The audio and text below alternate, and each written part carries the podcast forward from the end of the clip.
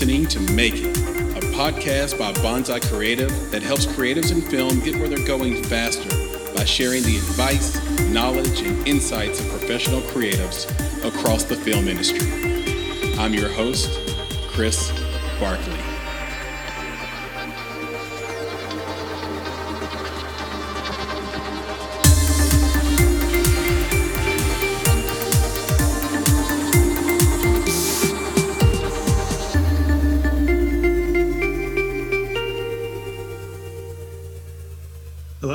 Is Knox Shelton, and I'm the executive director of Indie Memphis.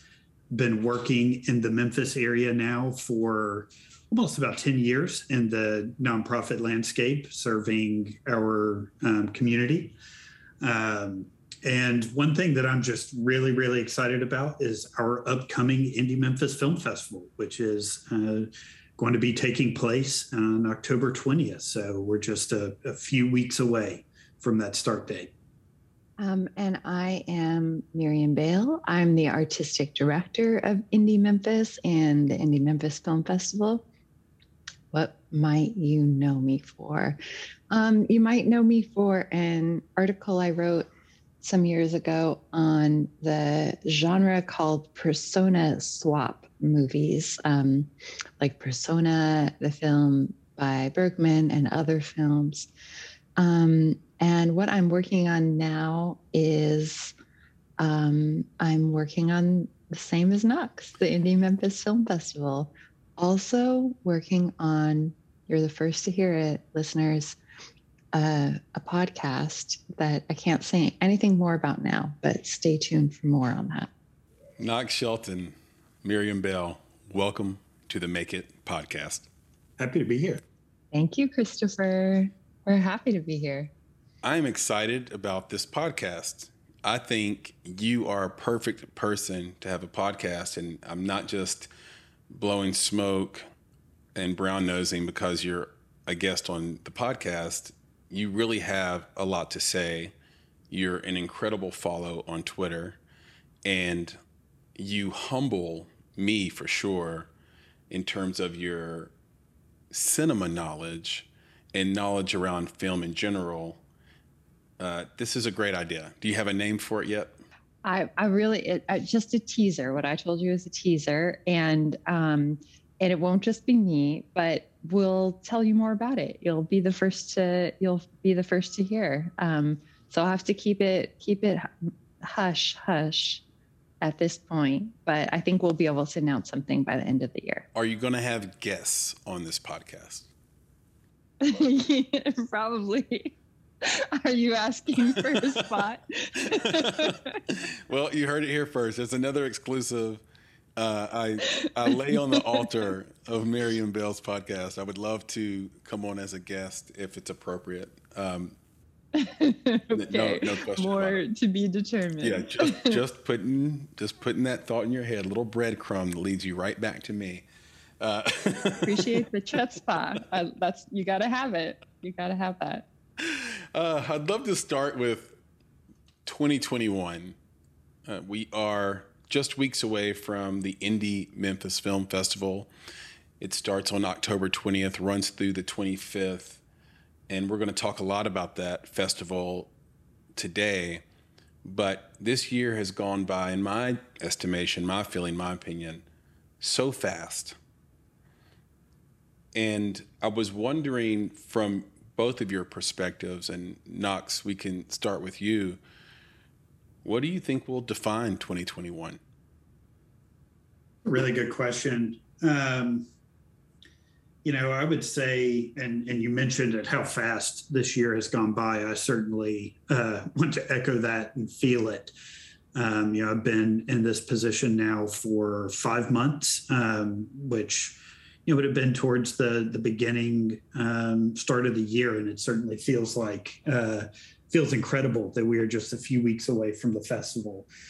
You know, if I had to say what will define this year, um, oh man, that's that's a really, um, you know, I think it's been, you know, I think especially towards the beginning of summer, the end of spring, you know, we all started to feel a lot of optimism and I think probably started to rush ourselves back into, you know, um, life as we knew it before COVID. And we didn't really take the time to, um, you know, properly evaluate um, or properly really put together, you know, the fact that we're really understand the notion that we can't just go back. Uh, there is no mm-hmm. back to normal. And so, you know, for me, it's just really still trying to strike that balance of you know, how we get back in the swing of things. Um, and planning a festival has certainly raised that question um, for me um, over these past few months. Miriam, what do you think? I mean, I definitely agree with um, with Knox. It's been quite a year. It's been quite, um, in film terms, sort of a narrative. You know, it's this moving towards back to normal and this excitement of June, July, uh, May, June, July. You know, getting a lot of people getting vaccinated and ready to go, as Knox just said, back to normal and then realizing something was up and that wasn't the narrative that was happening and that we were not quite going backtrack but that it was this unknown territory you know not a full circle back. And um, so it's been a big lesson for us as an organization and i think for everyone. Um, and i think what we've really learned is you know last year was a big challenged uh, 2020 obviously from a festival i mean for everyone but from a festival organization point of view it was a huge challenge but in some ways it was a lot simpler. We was you know everything was kind of really bad. It was really bad but you knew the parameters. You knew the you knew um, what you could and couldn't do and and you kind of could work around that. This year has been so changeable and sort of um, amorphous at times. And one thing we've really had to learn from that and really um, emphasize all our skills in is flexibility. So I think um, so I think flexibility is a big is is is what I would say is the big lesson, and not just flexibility in terms of um, you know another big sort of catchword this year and the lesson from everything we've learned last year is accessibility like and um, that's definitely something that's been big on our mind is accessibility in terms of um, you know um, compared to disability uh, accessibility for all but also just in terms of just absolutely everyone. Um, for us in particular accessibility to art house films to becoming a filmmaker. And to seeing films. And i think that that and and i think that that's about flexibility. That's really what we've thought about in terms of the festival this year is well everyone might be at a different comfort level. Everyone might be at a different just physical accessibility level um, financial accessibility level. How can we give every single person we can imagine all of our our audiences, our, our vast um, audiences, a great experience. Give them the films that they need, the films that they want, the films that they didn't know that they need and want, and um, kind of add to their um, to their expansion as a person. And so we've really learned to do that. There's this year, I think that the festival there is something for everyone. And we really, that's been our sort of motivating goal this year. So I think, um, again, I'd say flexibility. Yeah, I like the answer of flexibility and accessibility as a combo because they're broad, sort of in their definition, and a lot of things fall under it. One of the things that I've noticed is that a lot of the festivals, and you guys are going to be in person and virtual this year. The festivals that have done that so far, they've all sort of required vaccination. They're uh, or proof of vaccination. They're doing the best they can to social distance, keep everyone safe as possible. as a means to, like you said, sort of fall in the middle of everyone's comfort zone around uh, accessibility, and then also how flexible are they willing to be to come off one way or the other of their ideology that they sort of live by.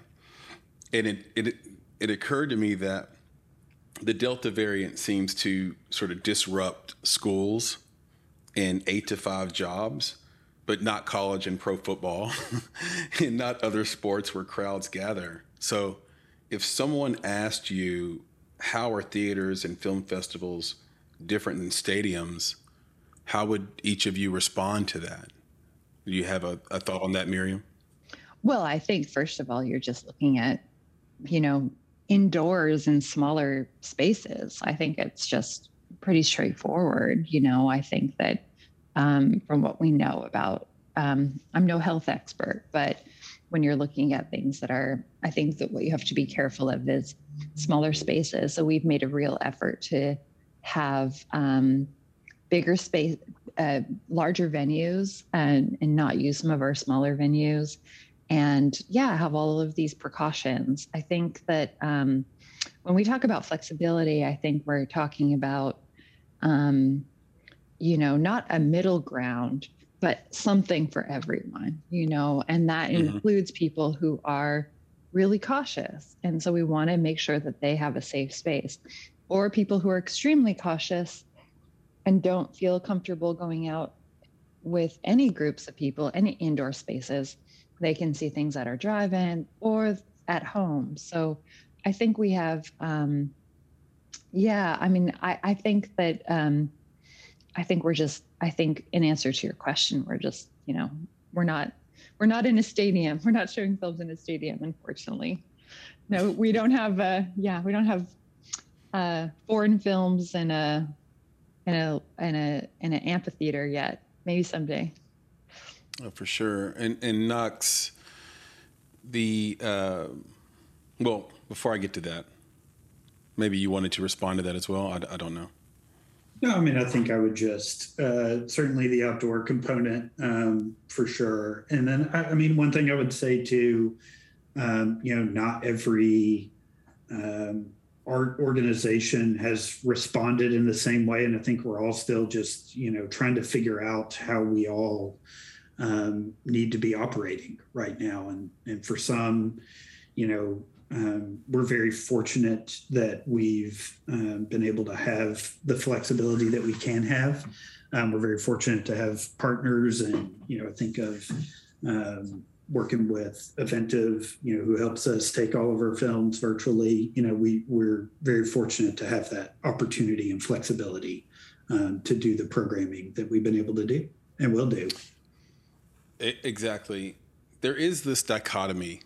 I was at Defy Film Festival, which is an alt film festival here in Nashville that happens every year, small festival, but they had the similar they had a very similar approach, which is okay, for those who can't come or don't want to come in person, here's some virtual access.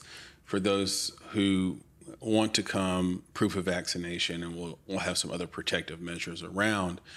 And one of the issues they had were with the vendors that they would normally have to service the attendees. And as it turns out, with the attendees, they're just preaching to the choir, right? Like these are the people who already support them. They are going to come regardless and and they're sort of with the agenda. Whereas the vendors were not. And i wonder if that if it feels like to you guys that plays out not just in indie memphis but throughout the country where the business owners tend to be people who don't want to show proof of vaccination or, or don't want uh, to sort of aren't politically aligned, and it's unfortunate that's political at all because it's a health issue. But make it political by saying, "Nah, you, you can't force me to do that, and if you do, then I'm just not going to show up with my food truck or something." But certainly, I, I can't speak to um, other organizations. I can say that we've been very fortunate that all of our not just their individual supporters, but our corporate sponsors, the, the businesses that work with us, and really, um, you know, foundations. Uh, I think of you know our presenting sponsor for the festival, Duncan Williams, have been very receptive and. Um, just sort of uh, okay with everything that we've been trying to do to try and implement the best, or I wouldn't maybe say the best, but from from what we can do, um, you know, to, to try and put protocols and processes in place to keep everyone as healthy and safe as we can. Um, we've been very fortunate that um, have had no issues there, and all of the conversations have been, quite frankly, very easy. Um, so very thankful that's, for that. That's wonderful. Miriam, did you have any thoughts on that? No. No. I thought it was a. thought it was a yeah. I, I, I, agree with you. I thought it was a complete uh, answer there by by Knox. I, this question is for you though, uh, Miriam, because we are about three weeks away from Indie Memphis, and I've always it's mostly a curiosity of mine, but maybe it'll be entertaining to the audience as well and to the listeners what happens in the last three weeks from an artistic director POV? Like, what is left to accomplish to make sure that Indie Memphis happens the way it's supposed to happen when all the films are already selected?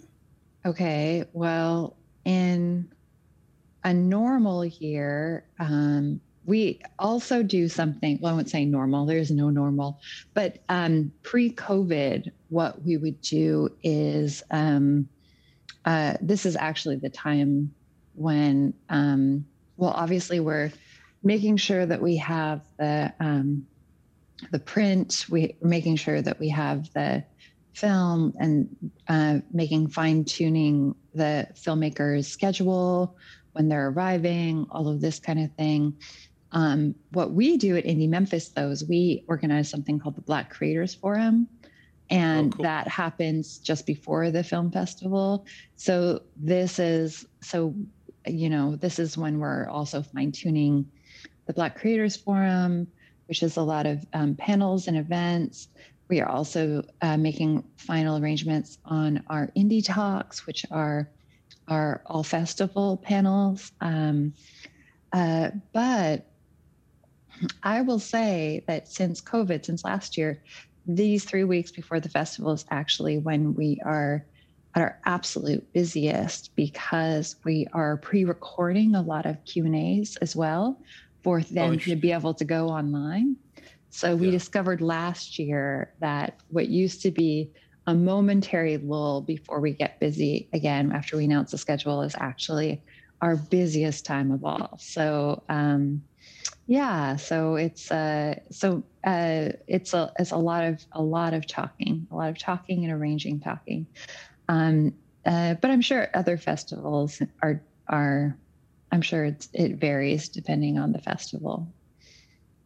You'll breathe on October 26th, right? Um, 20 9th, maybe.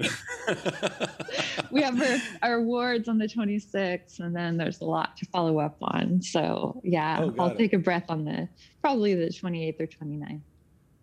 Okay, got it. And are, are the awards open to the general public?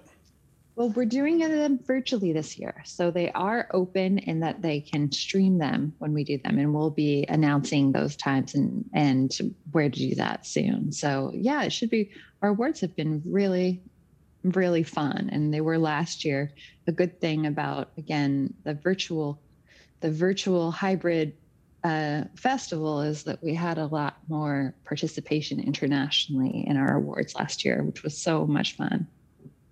Yeah, that is so critical to open it up to everyone because the one thing that the web does or virtual does is it goes broad a lot better. I think festivals in person are much deeper. You can go deeper. So if I was at a festival and met you in Knox and we could really get to know each other quite well. I could take you out for cocktails and dinner, great, like nice networking. But virtually, I could just throw my contact information in a virtual chat and 30 people could have it at one time. So the scale of it is strong. And I don't understand these festivals that have a virtual component to their festival and then sort of block international they don't allow the films. Can you illuminate me on that? Are films not allowed to be seen in every region? Is there something I'm missing here? Because there Oh, are festivals yeah. that just don't blo- they don't allow everyone to watch the films across the nation even.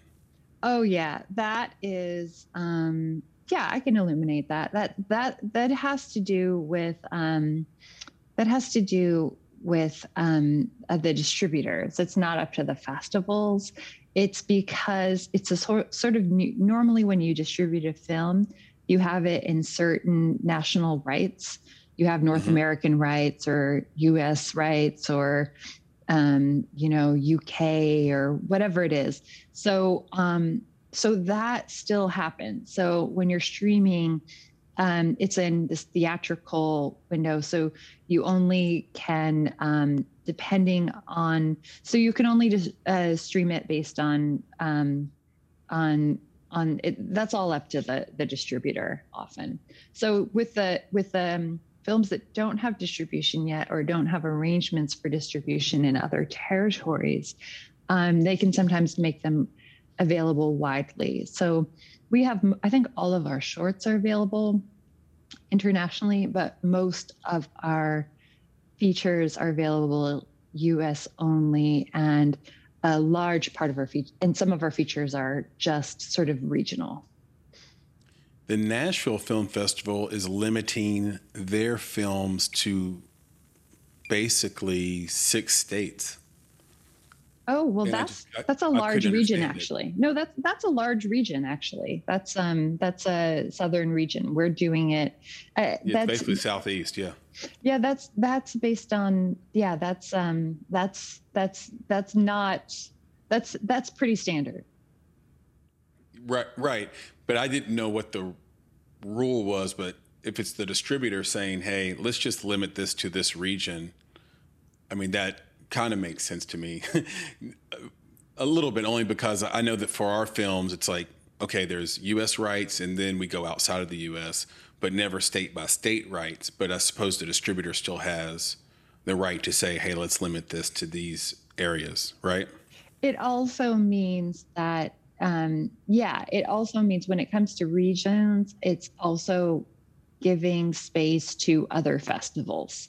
'Cause Normally, when a festival would play, when a film Ah. would play a festival, you're just going to see it in that region.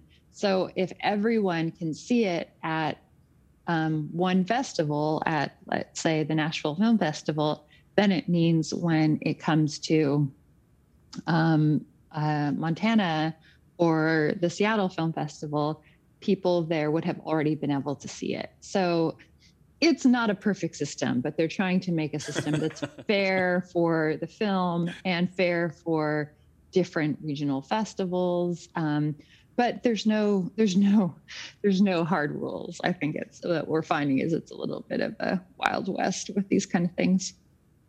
Right. It puts stress on the filmmaker because a lot of times one of the criteria for being accepted is that it's the, sort of the world premiere of their movie, quote unquote. Uh, even though there's really no way to police or audit whether it is or isn't outside of the fact of maybe the honor system and whether or not they'd seen the film at another festival uh, already and can prove, hey, no, this isn't the first festival this has come to.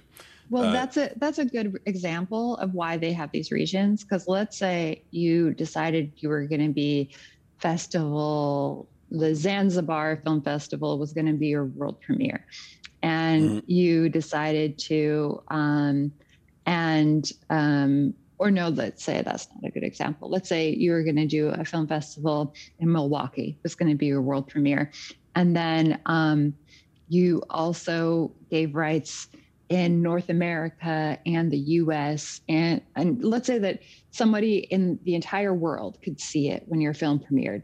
Then you can't really have um, um, a, a European premiere or a or a um, you know another uh, an African premiere. You can't really have those other things because it's been available on the first screening. It's been available in all territories. Does that make sense? Makes a ton of sense, and I appreciate you clearing that up for me. Uh, it's what I assumed, but it's good to hear from you and know that okay, got it. That's that's what's going on um, with with those those choices. In terms of criteria for making indie Memphis, I know that you're on the record saying that films that uh, treat women shitty are harder to get in, uh, where the where the characters, uh, the female characters, aren't treated well. Uh, what other criteria do you go by to select your films for Indie Memphis? And is there a scenario where a story could be sort of the thematic purpose of it is for women to be sort of treated poorly throughout the story and maybe redeemed at the end somehow? What, okay. Uh, so a couple of there was like a that was like a two-parter. Yeah, three-parter. Um, or well, first of all, yes. first of all, I'll clarify. It's not that we it's not that we're not into film we won't let in films where women are treated shitty uh, i wouldn't say that that's that's the rule um, i think that in that i think you're re- referring to a conversation about um, so we are uh, an all women uh, selection an all women programming team mm-hmm. and mm-hmm. um, but we don't have hard and fast rules about um, you know a certain number of women directors or um, a certain context or you know um, a film where you're going to see a strong inspiring women definitely no rules like that. We all like kind of like you know messy interesting sometimes dark films. So definitely mm-hmm. a woman could be treated shitty in one of our films.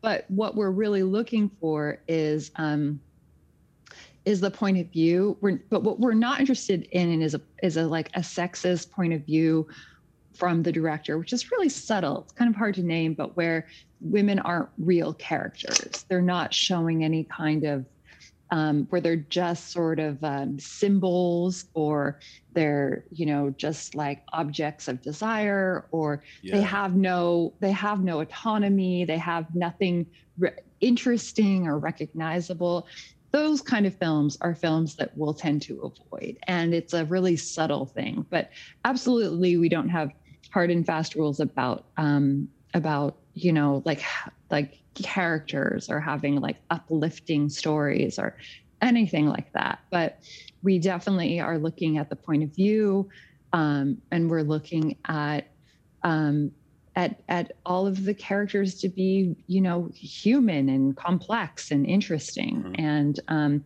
and that goes for women that goes for um you know that goes for uh, characters of different races and sexualities and abilities and all of those things. You know we're not looking for symbols in terms of those those those um those those kind of characters.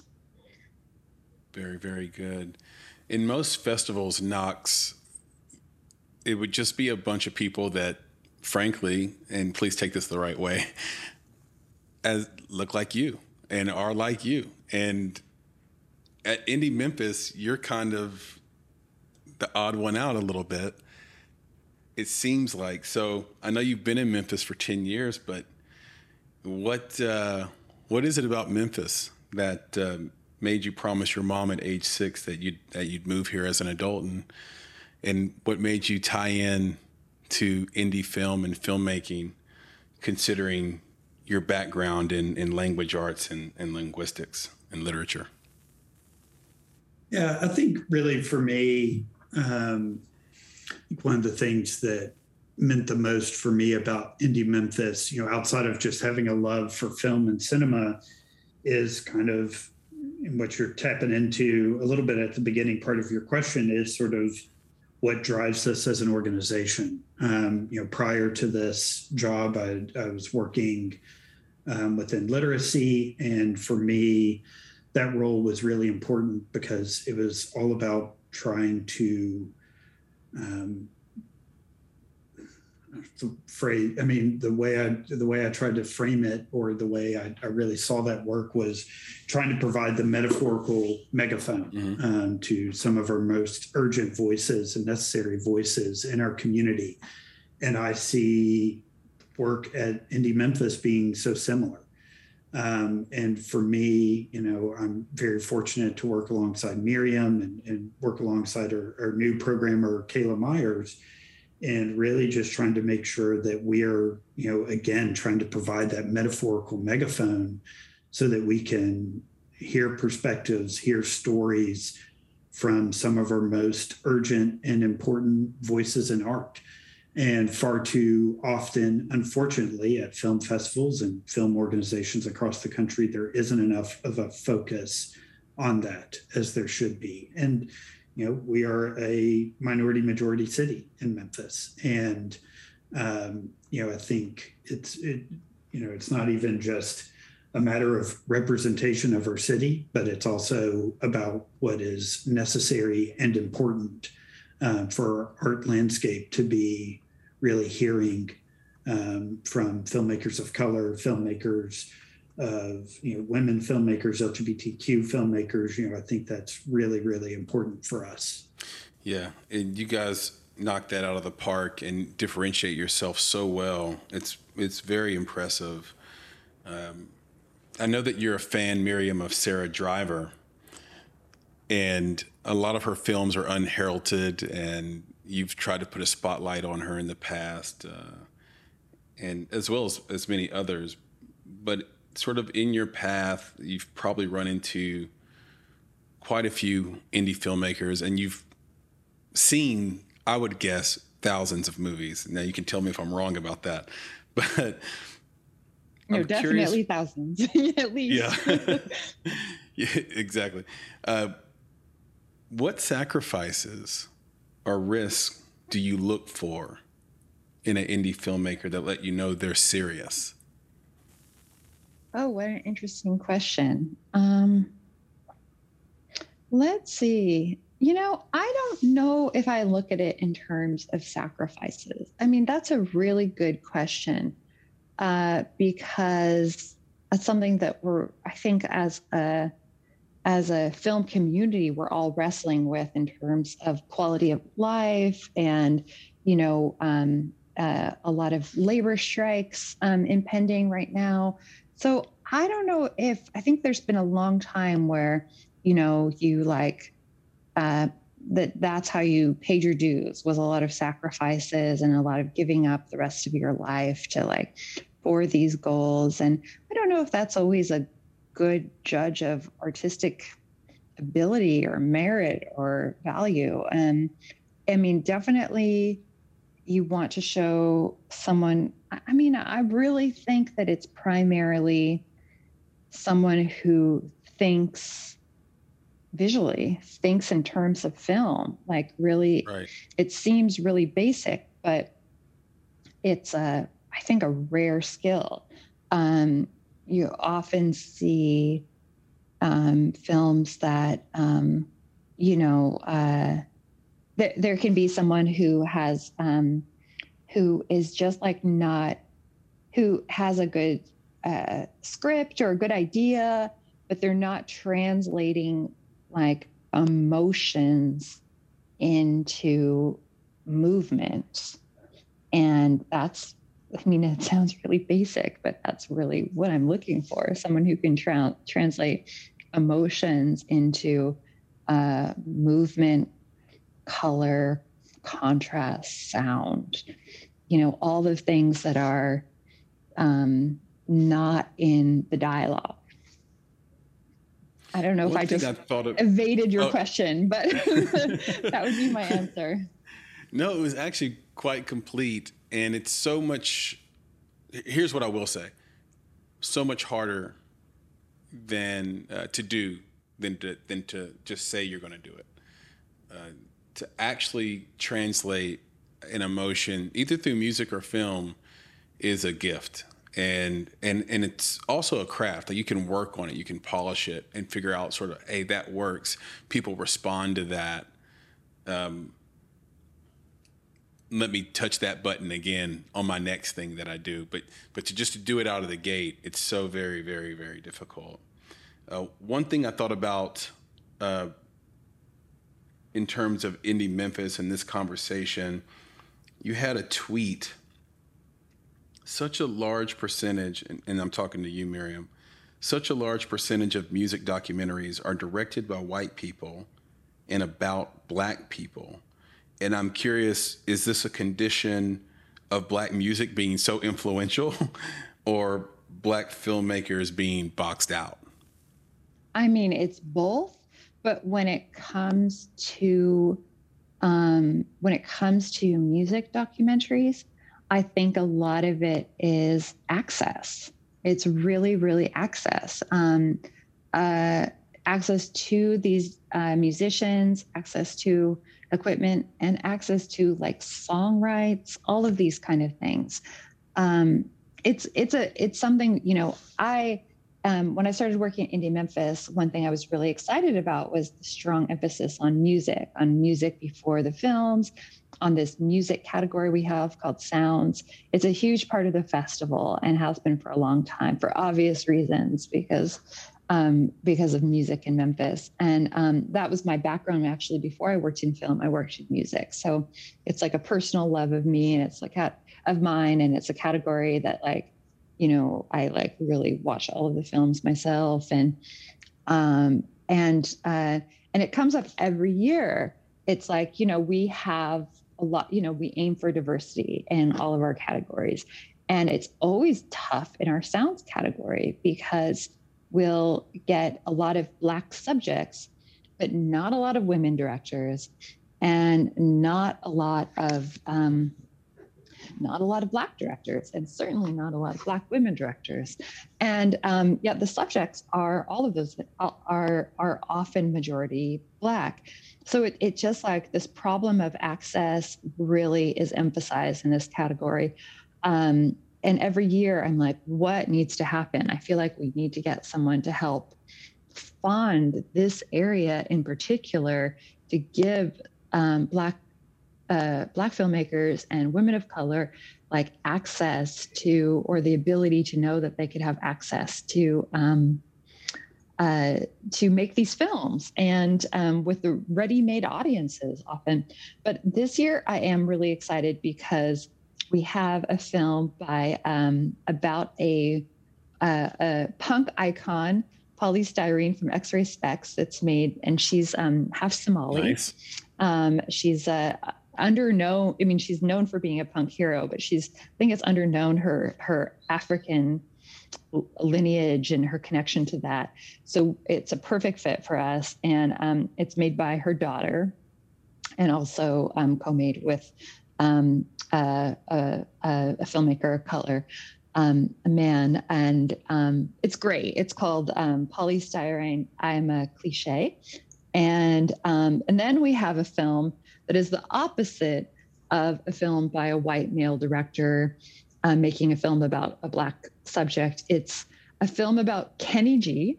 It's called Listening to Kenny G by one of our favorite Indie Memphis filmmakers named Penny Lane, who last did a film about um, about um, sort of uh, uh, Satanists, but in a really kind of comical way, um, about their religion. Um, she's a great, great filmmaker. And so here we have a white filmmaker, a white woman filmmaker, making a film about the widest subject known to man, Kenny G. And it's really about his whiteness in a lot of ways. And it's also about um, what makes music good or bad. And it interviews all of these um, music um, like experts who are a majority of white males and like talking about what and what you know talking about music snobbery. And it's just to me the perfect antidote to this problem that we come up upon every year in programming this section. And it's really one of my favorite films in the festival. Um, i mean it's hard to have favorites. They're all favorites but i really recommend that one. It's called listening to kenny g by um, by penny lane I am writing the notes right now so I can make sure that I watch that at Indie Memphis. is going to be great. Listening to Kenny G. Okay, I've got it. Uh, speaking of influences, why do you think it's so hard for us to admit as a culture that we are influenced by video games, music, and film? Isn't the point of video games, music, and film to make us feel something? Uh, it seems like we don't want to admit that it, that it actually works. Yeah, I mean, I think that's certainly changing though a little bit. Um, you know, I, I do think traditionally that is probably it's been an unfortunately sort of politicized viewpoint that um, some of these mediums have um, influenced uh, youth in a very uh, bad way. Um, but rather, you know, I'm starting to get the sense, and I mean, I am constantly uh, fascinated with video game streaming, something that uh, nothing that I like particularly watch and or enjoy, but just understanding that that's like a growing component of um, something that younger um, generations are very interested in. I think you know um, younger generations are really starting to change that narrative, um, and you know I think um, a lot of our um, filmmakers are really starting to drive the point home of film as a really um, artistic medium that can really influence and shape culture um, in a very positive and meaningful way. Um, and I mean that's been happening now for for quite some time. But um, you know, I think that's a really exciting opportunity and something that really intrigued me about the work at Indie Memphis is really continuing to drive that point home and really continuing to highlight the great work that does kind of happen within film and cinema rather than focusing on uh, you know Marvel and sort of the big uh, conglomerates that are starting to dominate um, the the film atmosphere. Yeah, I just saw that Paramount is kind of done with anything that's not IP going forward. It's such a bold thing to put out into the zeitgeist. Like, uh, sorry, screenwriters, uh, if you're writing on spec or if you have a narrative story, uh, we are out. Uh, so, yeah, I think you're right. But I also think you have to take the good with the bad. Uh, Sia is on record saying that she thinks all pop music is just indoctrination. And I thought that was such a bold thing for a pop artist of her stature to actually say out loud and put on the record. And it's probably true. Uh, we love to hear that our film touched someone, but we hate to hear that our film caused someone to go kill someone else, right? Depending on the person and how they take it, you know, both both things are possible and you can't you can't have one without the other. You can't decide that you're going to make a film that impacts people and not live with sort of the bad that comes with it. I just feel like we have a hard time admitting it, especially when something bad happens and our work is sort of cited as the impetus, not the impetus, the uh, catalyst, sorry, uh, of that action. Well, I heavily I heavily disagree. I heavily disagree with what you're saying. I, I don't think films go for it. You're allowed to, to, disagree with me. I don't think films are going to ever like influence someone to kill someone. I mean, I think that it, what you're talking about is, um, um, no, I just don't. I, I disagree. This is not something that that that films are doing. But what films there are films that can be propaganda. Um, films mm-hmm. can be um, propaganda in different ways, um, but what the job of a film festival is is through creation, um, finding films that are not propaganda in any way, um, and by propaganda I mean for all kinds of things. It could be for sort of jingoism. It could be for um, uh, corporate loyalty. It could be for all of these things. And what um, the job of a film festival like ours is, is to find films that are complex, that, as I answered about women, that are showing um, all characters as people. And, you know, there's a lot of, um, there's a lot of subtlety and complexity and those films aren't they they're not they're not after uh, one certain message. And those are exactly the films that we're looking for.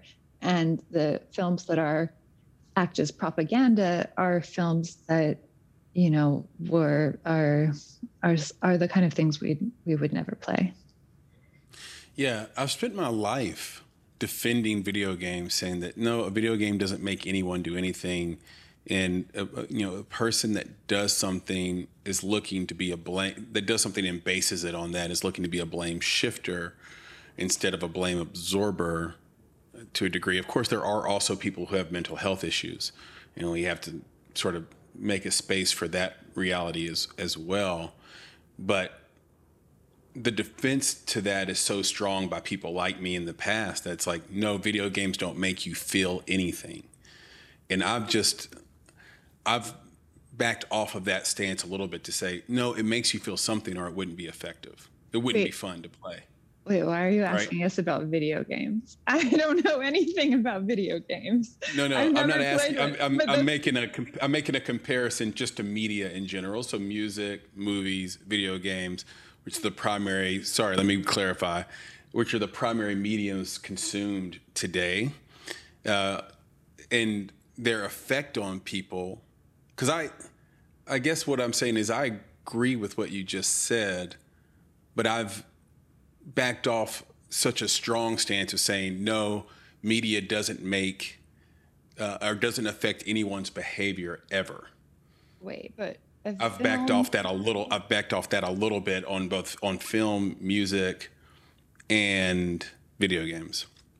Whereas in the past, I was a very strong defender of saying, hey, those things are just entertainment. We learn a lesson from them sometimes. We we enjoy them, we absorb them, but they don't affect behavior in any way whatsoever.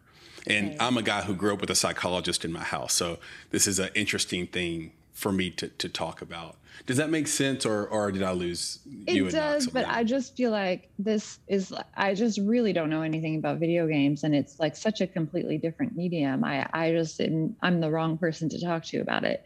Um, but like a, a film, a, a film making you feel something is not a film making you do something. And mm-hmm. yep. when it comes to video games, I just, I, again, I just really, I am, I'm not the right person to talk to. I, I think that there's not really a, a correlation between the two.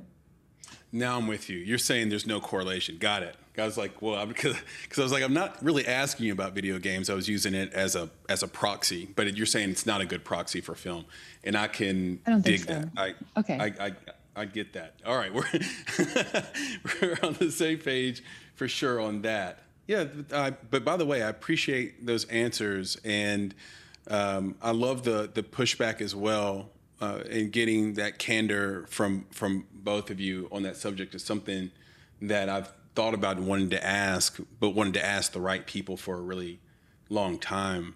Uh, one of the issues that I would like to solve before I die around independent film is trying to ensure that indie filmmakers get fair market value for their work. And it's really difficult in the current landscape because it's so dominated by streamers who have all the leverage on the business side so, for example, Amazon can pay you, I think, something like six cents per every 90 minutes watched of your film. And so that is that is almost class action lawsuit criminal to me uh, because of the gap between what somebody would get for a regular ticket at a box office versus when they watch it at home.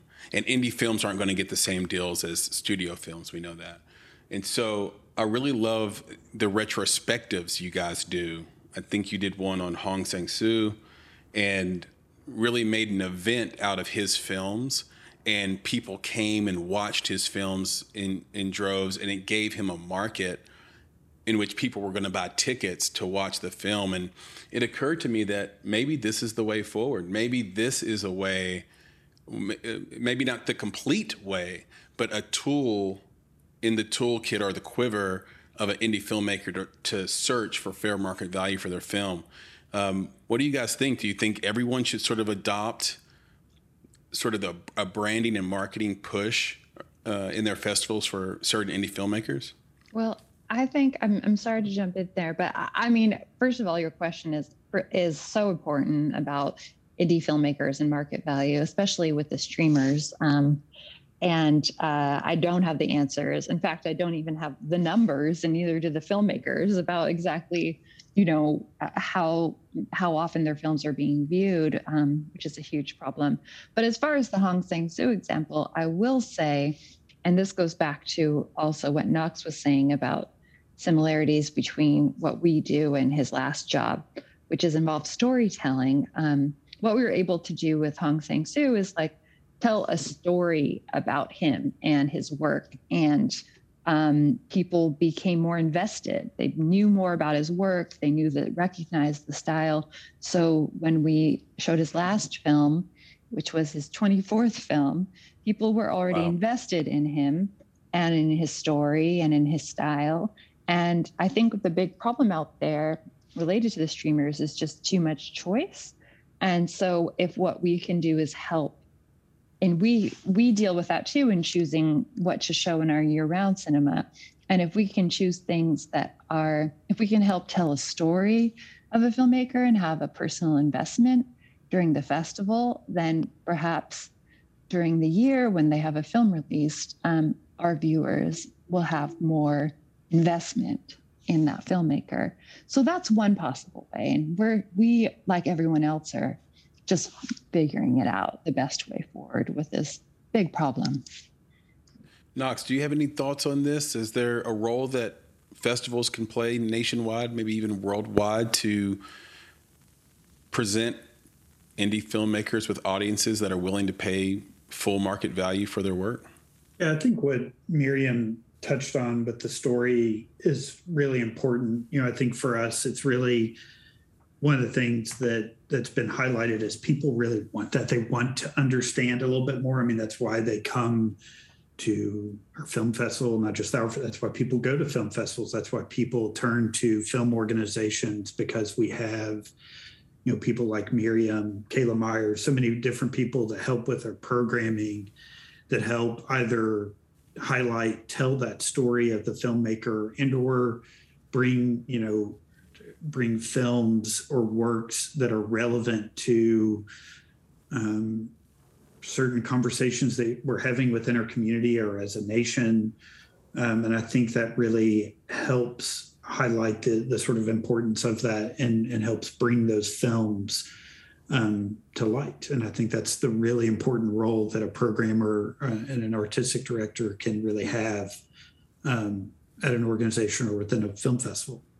Yeah, it's like we almost need a product that directors can and, and, filmmakers can tap into that allows for them to sort of input things into a space. So let, let's say it was like a web tool and or software. Maybe it was like SaaS software that you could that you could pay monthly for, but it, it but you were able to send it out through links where you just upload pictures of yourself, uh, type in your bio, uh, add rich images, and then all of a sudden you have this wonderful web dossier of who you are. But but it can be used in festivals and other places before your film shows.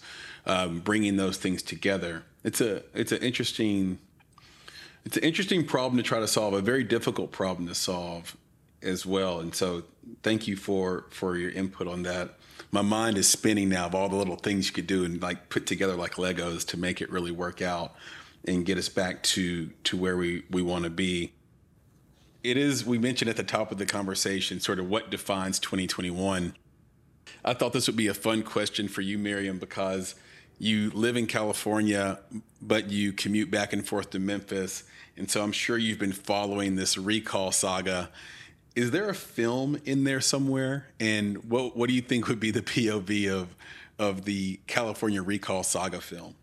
Well, maybe maybe a better film recall film would be the previous California Recall in which Arnold Schwarzenegger won. So there you go. There's a built-in film and star. You have your star already there. there you go.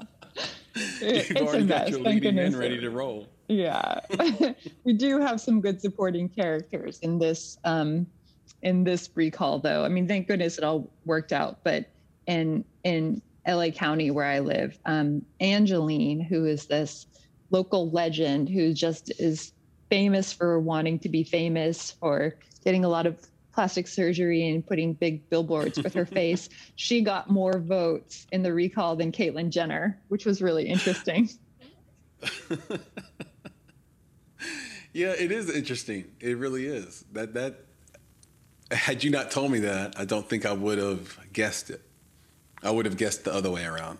I definitely uh, encourage all your listeners to go look up Angelyne. She's she's quite a character and local legend.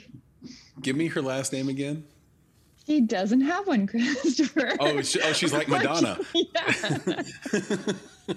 she's like Prince. It's just like I'm Angelyne, just Angelyne. Yes, Angelyne okay. with a Y. Okay, I'm gonna Google that right, right away, right away. Uh, Miriam, you're an excellent writer.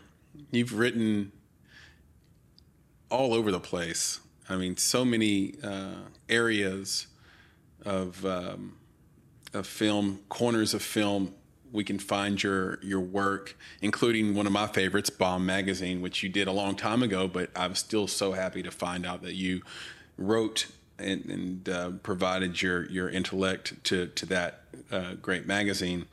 Uh, do you see yourself writing and producing a feature film? Oh wow! Um, Wow, that was an unexpected. You're always asking the unexpected, Christopher. Um, Thank you. Wow. Um, uh, I don't know. I mean, I started out. Uh, uh, I started out in film, uh, intending to be a filmmaker. I uh, studied filmmaking, and then I started TAing for some film history classes, and got really interested in film history and writing about film. Um, but I also think a lot of the work I do now is really informed by, you know, that was over 15 years ago, and it was a really different world. Um, and it was, um, yeah, it was just a really different world for women filmmakers, for filmmakers of color. It was, um, it just didn't feel like there was a space for for me to, you know, I felt like I needed to kind of adopt the sort of style and viewpoint of a lot of these famous white dudes at the time. And it felt a little awkward and uncomfortable. And there were just a lot of things. And so, in becoming a, a writer and a programmer, a lot of that was to kind of open up that space that I saw that was not quite right. And when I mm-hmm. was an aspiring filmmaker, and um, now it's not perfect but it's it's better and i'm really glad i had that entry point because i really feel like you know i have this understanding of what filmmakers need and how the world needs to change for them and that's always been my motivation but um, so there's still a lot of work to do in that space and i'm happy to still do it but um, I don't know. In answer to your question, never say never. I'm going to keep my ear to the ground on it. And as soon as you're done writing your script, I'll, I want to be maybe the first top 10 people you think about to send it to to read. okay. I would, I would, I would be honored. That would be wonderful. Knox, what are the two best pieces of advice you've received in your career so far, and who did they come from? The two best pieces of advice. Um, you know, I think one, I mean, one, it's, uh, I hope, I hope this doesn't sound too like preachy, but it didn't to me at the time. And it's, I try, I try to always remind myself of this. It's just to be as compassionate as possible. Um, you know, I think it's pretty easy to, uh, you know, especially this year, you know, just thinking at the very beginning of our conversation, you know, I feel like we're all a little tapped out and yeah. compassion is just so necessary with everyone around us at all times. Um, and the second, um, oh geez, um, I feel like I know one of the one of the items that Miriam will share, so I don't want to I don't want to take hers away from her um, but it's something I'll, I'll, definitely echo. So hopefully she'll, um, and if she doesn't share it, maybe I'll come back. Um, but the other is just to, um, you know, not be afraid and just get out there and do. It's pretty easy to get in your own way of doing things from time to time because you're afraid of the outcome. Um, I certainly do it. Um, you know, we are most often operating in the unknown, and we have to uh, take that jump and, and, plunge ahead sometimes. And when doing that, you can often get stumble upon some great, great results and some um, fantastic pieces of art too. I love the line and the thought of operating in the unknown. It reminds me of the Sean Lennon lyric, uh, life is mostly what you don't see. And you're right. When you when you live a life of self-expression, it's very difficult to live the mantra don't be afraid. It's so much easier said than than done, but it's always rewarding because if you can take the slings and arrows that come at you once you do share that self-expression and you can have some thick skin you're able to come back even better than than you you were before miriam you have an affinity for two men charles grodin and director les blank what sparked your love for these men and what did they do that uh, set themselves apart in your mind um, what a funny pair. Do I get to answer my favorite advice too, or or? Yes, I would oh, love that. Okay, yes, please do. So let me think about Charles Grodin and Les Blank, and and get back to to that. Um, but for the advice, um, I think like probably the best advice was, and I think the the the I think one that I can't attribute to anyone because so many people have said it and it's yet somehow it's always hard is just that advice we all know trust your gut. And i think it's trust your gut is just so hard because you can overthink things and you can go by experts and experience and um, by by by you know people who are authorities and certain things. And i feel like um, trust your gut is something that i am always um, emphasizing to people on our screening committee for instance. It's like you know it's like you're the expert. You're watching this. You're the expert. Your views your experience like did you were you engaged?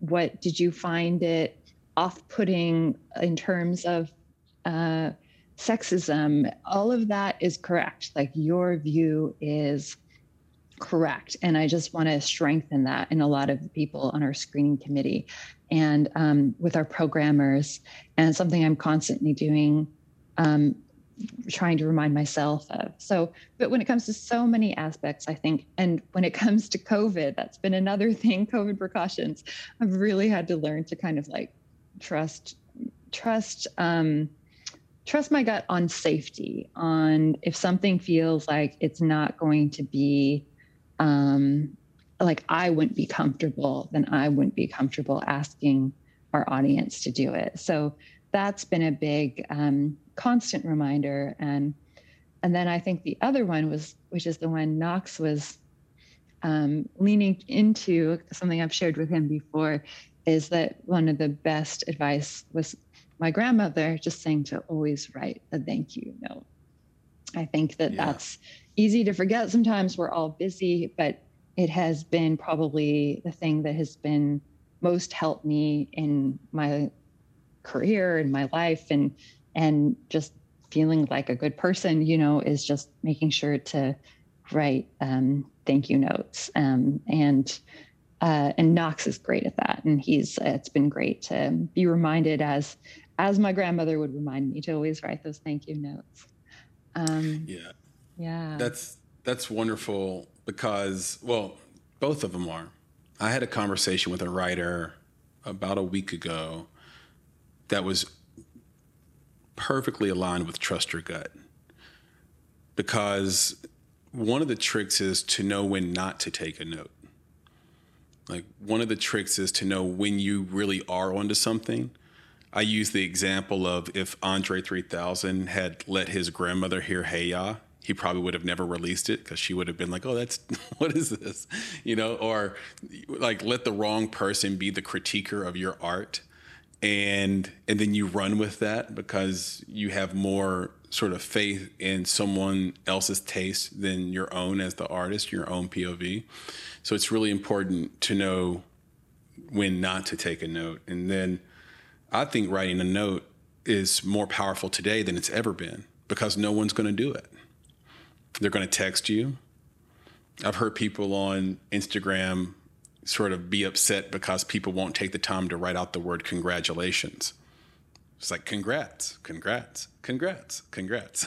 so everything is congrats and and maybe some emoji. So this idea that you would take this stationery and put your ink on it is so powerful, uh, more powerful than it's ever been, in my opinion. So thank you both for those answers. To, well, thank, to, thank you for asking. But to be clear, um, I think in this day and age, a thank you note can be an email too. But even that, the sort of gesture of, you know, saying thank you and why is like more powerful than sending, you know, than pressing a like button on something. You know, I think double tap that text. yeah, I think it's like I think I think it's important to to make that step. Um, okay, should I, do you want me to a- answer you about Grodin and Les Blank, the the I, odd couple? I would, I, I would love that. okay, well, it's hard to answer. I think they're very different. I mean, Charles Grodin is just, um, you know, and these are two recently deceased absolute geniuses. Um, Charles Grodin is a um, just a genius. He's so funny. He's just, I just don't think there's anyone like him. And I am not skilled enough. Thank you for your compliments to my writing, but something I'm not skilled enough at is um, articulating the genius of um, just comic genius, which is just beyond description. And he he just had it. So any of his movies are are worth watching, and I think it's it sort of um, explains itself in those performances. With Les Blank, he was. Um, well, golly, he was. Um, he, I think, I, I think in a conversation we had before, I mentioned how he, um, he was a filmmaker who, um, who uh, he was, um, he was interested in in documentary filmmaking and sort of anthropological um, filmmaking, but he wasn't interested in having um, being the you know the sort of in filming the other. He was interested in filming his own culture, and for him that ended up being the South and music and food and the way all of that is uh, the way culture is expressed in music and food. And I always found his point of view of like filming his own culture rather than you know objectifying the other. Was so wonderful. And he was just a he was just he was just cool. He was just an old school kind of bohemian. He used to sell he's so independent. He would just be selling his own merch at all of his screenings. And he was um, really fun to cook with. And he was just he's an old school bohemian. Then when he died i just felt like it was sort of the end of a certain era. And i felt mm-hmm. that even more so with um, or just as much with melvin van peebles reach, recent passing who was oh, yeah, another last week i think. Yep. yeah just a couple days ago. And he was another filmmaker i knew i didn't know as well as les blank but i was honored to have gotten to have met. And um, another just like never be another like him. But just a, such a, he lived 10 lives in one and was just so cool and had so much fun in every moment. And I just feel like there's a certain, um, uh, I don't know, they don't make them like that anymore. And I wonder who will, who, uh, it's, um, I hope they do though.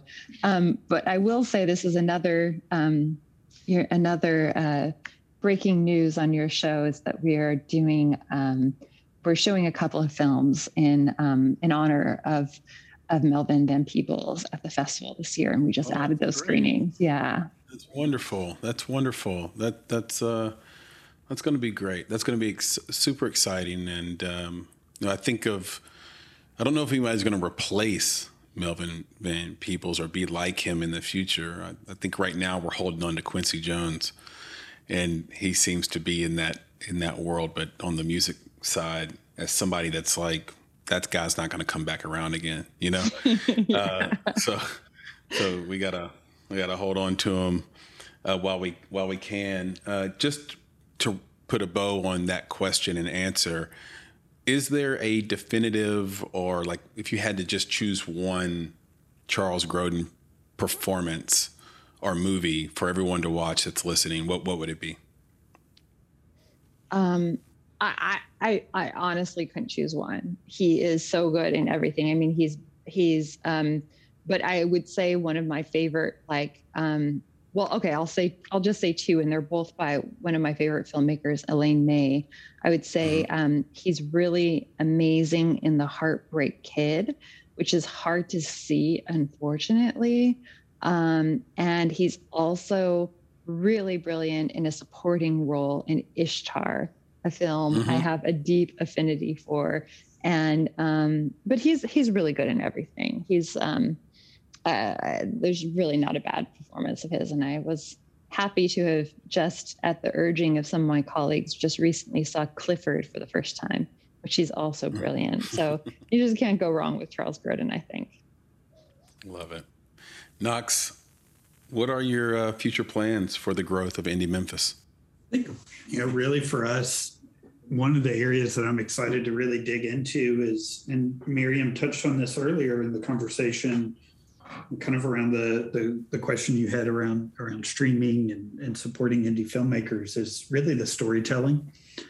Um, you know, I think we've done an exceptional job of getting into the stories around our films, the stories of our filmmakers, and and but would love to see us continue to grow in that area and continue to um, really just um, talk about how these, you know, bring experts in, and and Miriam kind of alludes to it a little bit at the very beginning too, with the the discussion of the podcast. Um, but just really um, continue driving home the the story elements of of our filmmakers and the films that they that they create. You know, another area of focus for us is our youth program. Um, we just had our Indie Memphis uh, Youth Film Festival this past weekend. Um, watching young students win awards for their creative works is just the most genuine and rewarding thing. Um, you know, as as a as a Memphian, um, I was of course familiar with the film festival, been a supporter of their organization, but never really got to see the youth program up close um, and getting that opportunity and getting to to meet some of our rising filmmakers was just incredible. Um, and so really want to see us, you know, continue to find ways to to support um, our students and, and you know again providing them with that metaphorical megaphone. They have such interesting and unique perspectives and such incredible stories to tell and such an eye for things. And i want to be able to support that and and be able to lend them the tools that they need you know add tools to their existing toolkits um, to be able to to develop into the filmmaking stars that we know they can be that is wonderful and you guys have been so wonderful with your time i if you could see my desk right now i have probably 10 pages of notes I could go into. I could probably talk to you guys for another three hours, but I won't do that. Uh, I know you guys have lives and uh, things to do, work. Uh, just a few more questions. Miriam, in your opinion, what are the top three online resources that our audience can go to to educate themselves on the history of film if they wanted to get into that? Oh wow, what a great question. Um, okay, um, uh, let's see. Off the top of my head, the first thing that comes to mind is the um, the Chicago Reader has. If someone is interested, especially in becoming a film critic or a film programmer, because you have to write about films in that role. Um, the Chicago Reader has these old film capsules that are the best online resource. And you can read um, short reviews of films by um, Jonathan Rosenbaum and Dave Kehr and they uh, lots of others. And it is just the secret, wonderful, not so secret, but wonderful resource for reading about any film. Um, I also am a big proponent of um, it's not exactly online. You actually need cable for it, but mm. um, uh, the my favorite streaming app is Watch TCM. Um, I'm a big fan of TCM and of watching old movies. And, you know, I feel like, especially when you're watching really simple movies from the 30s, not simple, but they're really kind of streamlined. There's so much you can learn about film technique through these older films and storytelling. So I'm a big proponent of uh, of Watch TCM. Honestly, if you don't have TCM, a lot of these films are on YouTube. I shouldn't say that because they're mostly probably illegal, but um, I definitely recommend finding old films however you can, whether it's on TCM or YouTube or whoever else. And then what's the third online resource? Um, let's see. What do I learn online? I don't know. I'm going to sound really old school, but um, I would just say um, for my third my third thing I would just say a library card. I mean that's not online at all, but I think right. just like reading books on film is really is is really important and um, and you can read books about and you know you can get a lot of these books online through like Libby and through your library card through um, getting um, uh, ebooks and it's a way to not invest too much money and just um, i think it's really important to to again read about the history of film. I feel like when you do that um, there's so much much um, learning you can skip. And you can also know a huge part of knowing about the history of film is just uh, kind of checking your own ego too and knowing your own place and like the history of film that so much has come before and will come afterwards. And what you can do within that world that is unique and special and maybe hasn't been said before and using the skills of so many people before you. Yeah a fun little guide i found to cities is uh, is i'd say the following three which are kind of comical and, and not really serious but you know, you have a good city if it has a great library, if it has a great film festival, or just any film festival, maybe, and if there's lots of Teslas. like those three things. Are we seeing Teslas? Is the library fantastic? And is there some film festival that like represents the creatives and, and their self expression? So I really appreciate those answers. I have them written down here for the audience. That's the Chicago Reader Watch TMC, which I have on my Apple TV. And go get yourself a library card. It is not antiquated at all. Go get you one, and it will pay off big time for you. Uh, Knox, Miriam, I'll start with you, Knox, though. Uh, where can we find you on social media or on the internet? And do you want to pitch Indie Memphis one more time? yeah, I'm going to pitch Indie Memphis hard here because I am uh, not uh, very active on social media. Um, so I, I, will say make sure to follow us on uh, Indie Memphis on Facebook and on Twitter um, and Instagram. We're at Indie Memphis on all of those outlets. Um, so be sure to to come along on our journey, especially um, for news on on any um, on the film festival, but on any upcoming series that we're going to have after the festival and throughout the year. We do a lot um, beyond the festival. The you know, it's amazing that with a team of um, five full time, of course, we're we're not just limited to to just that immediate team, but um, with with what we're able to accomplish throughout the year, it's been incredible seeing all the work that Miriam, Joseph, Macon, Kayla, you, Bridget, who, who just left us, and you know, amazing to see all the work that goes into this organization over the, the course of the year. So be sure to follow us on those social channels. Miriam.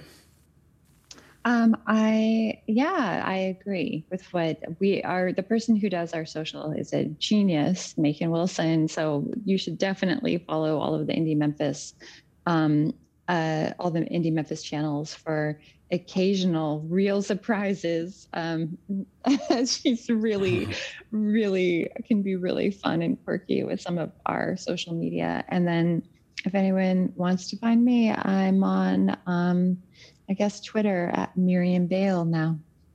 Perfect. And you are, as I mentioned earlier, a wonderful follow and very active. So everyone go out and do that. And we'll end on this. If, if you had the power, if each of you had the power to put a protagonist of your choice and an antagonist of your choice in any film, who would they be? A long pause after this question as I'm sitting here running through all the endless possibilities right now. Um, Miriam, you, you want to take the first oh, stab at this? You're welcome anytime.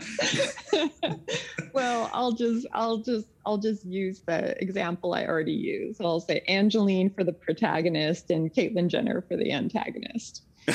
what a movie. oh no, that was so good. How am I going to follow this up? Oh boy. Um, oh geez. Um,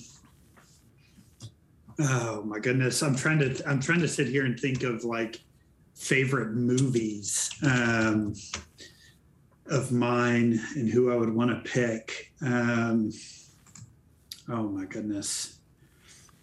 Um, I'm gonna, I'm, you know, I'll, uh, maybe, yeah, it's really tough. You know, I'll say, um, let me, I'll pick um, Mona from Vagabond as my protagonist. Mm-hmm. Who do I want to mix in with with as a protagonist or an antagonist here?